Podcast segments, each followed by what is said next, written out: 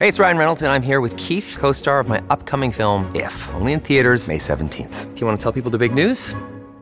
All right, I'll do. it. Sign up now and you'll get unlimited for $15 a month and six months of Paramount Plus Essential Plan on us. Mintmobile.com slash switch. Upfront payment of $45 equivalent to $15 per month. Unlimited over 40 gigabytes per month. Face lower speeds. Videos at 480p. Active Mint customers by 531.24 get six months of Paramount Plus Essential Plan. Auto renews after six months. Offer ends May 31st, 2024. Separate Paramount Plus registration required. Terms and conditions apply if rated PG.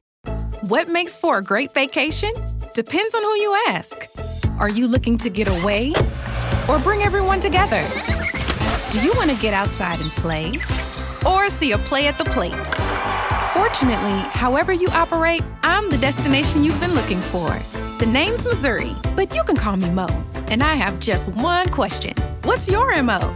To find your MO, tap now. Or for information on safe travel, come see me at visitmo.com.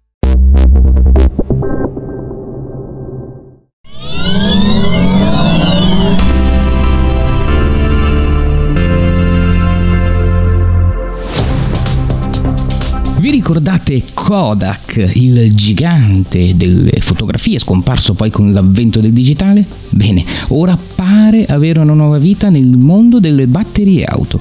E che dire della 500E, la piccola italiana che domina ancora la grande Germania. Infine è partito il primo treno 100% a idrogeno. Benvenuti a Mr. Gadget Wheels, io sono Luca Tarotta, si parte. Avrebbe detto che un giorno anche Kodak avrebbe trovato nuova linfa dalla transizione ecologica. L'azienda americana che tutti conosciamo soprattutto per la produzione delle pellicole fotografiche e cinematografiche ha annunciato infatti di eh, poter convertire tutti i suoi macchinari per rullini e 35 mm niente meno che per produrre batterie per le auto elettriche.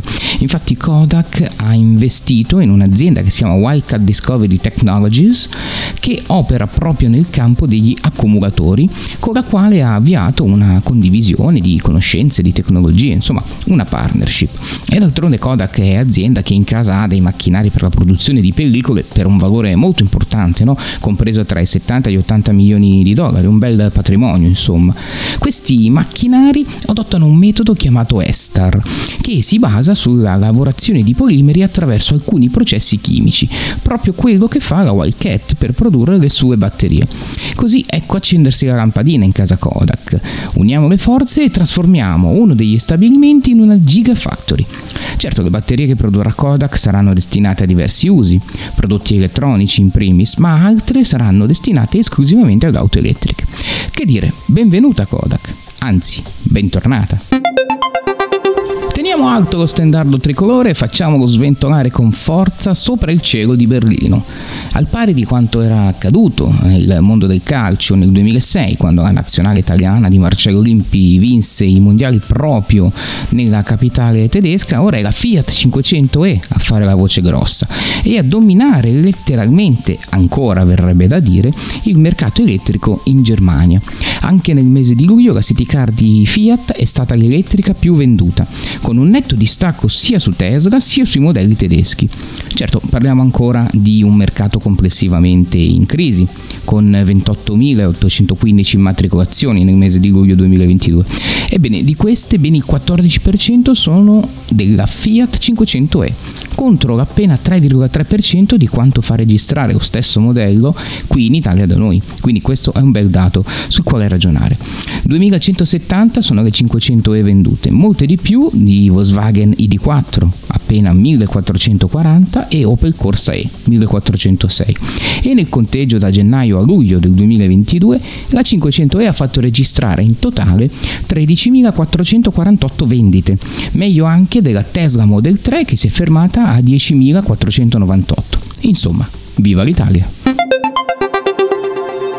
Chiudiamo con una notizia curiosa ma estremamente importante. Alstom, un'azienda leader a livello internazionale nel campo della mobilità, ha annunciato che il primo treno a idrogeno, 100% a idrogeno al mondo, che si chiama Cordia Eilint, ha raggiunto un traguardo storico a Bremervörde, in Bassa Sassonia, in Germania.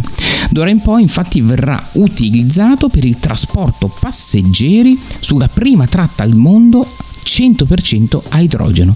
Questo treno regionale a bassa rumorosità emette soltanto vapore e acqua condensata, quindi il non plus ultra della sostenibilità. Eh, sulla tratta tra i paesi di Cuxhaven, Bremerhaven, Bremervörde e Buxtehude 14 treni regionali Alstom a idrogeno andranno a sostituirne 15 diesel, grazie a un'autonomia di 1000 km. E anche per questa puntata di Mr. Gadget e Wheels è tutto. Continuate a seguirci su mrgadget.tech e sui nostri canali social. Noi ci rivediamo e ci risentiamo alla prossima puntata. Ciao da Luca Tagotti.